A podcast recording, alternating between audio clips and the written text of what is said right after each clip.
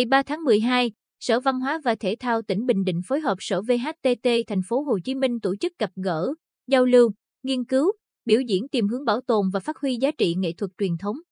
Hoạt động có sự tham gia của nhiều lãnh đạo, cán bộ quản lý văn hóa, nhà nghiên cứu, chuyên gia văn hóa, nghệ sĩ, cùng thảo luận, gợi mở về giải pháp bảo tồn và phát huy nghệ thuật tuồng, còn gọi là hát bội, hiệu quả, phù hợp nhất.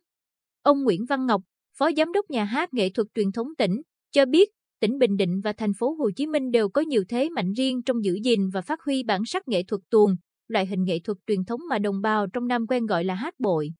Tỉnh ta giữ được vốn tuồng cổ, thành phố Hồ Chí Minh lại có cái hay trong phong cách biểu diễn, trang trí sân khấu, phương pháp tiếp cận khán giả đương đại. Bởi vậy, ta và bạn đều muốn học hỏi lẫn nhau, chia sẻ định hướng trong đào tạo thế hệ kế tiếp nhằm gìn giữ di sản, có thể phục vụ các tour du lịch theo hướng lấy tuồng nuôi tuồng.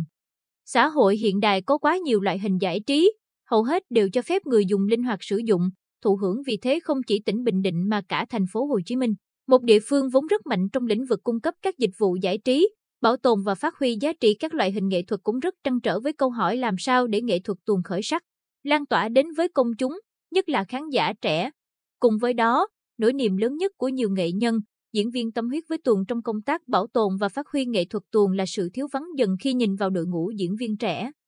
Ông Võ Hồ Hoàng Vũ, giám đốc nhà hát nghệ thuật hát bội thành phố Hồ Chí Minh, tâm tình, chúng tôi chọn Bình Định đến giao lưu, chia sẻ kinh nghiệm, bởi đây là cái nôi của nghệ thuật tuồng.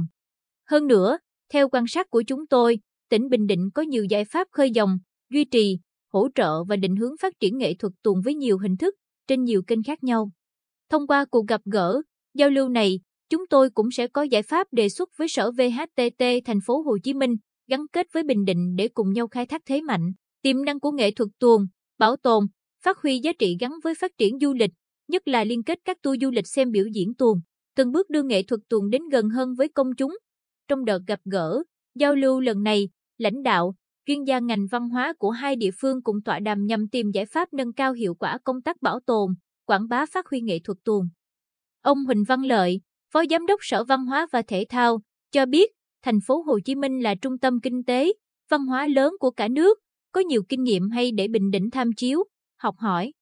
Phía bạn cũng rất ấn tượng ở điểm ngoài đoàn tuồng nhà nước nuôi, đoàn tuồng Đào Tấn, thuộc nhà hát nghệ thuật truyền thống tỉnh, tỉnh ta còn có 10 đoàn tuồng dân nuôi, là những đoàn tuồng không chuyên nhiều năm qua vẫn hoạt động, lưu diễn phục vụ không chỉ công chúng trong tỉnh mà còn vươn ra nhiều tỉnh, thanh xa. Đây cũng là vấn đề mà phía bạn muốn tìm hiểu với mục đích tìm ra những điểm có thể vận dụng để thực hiện ở thành phố Hồ Chí Minh.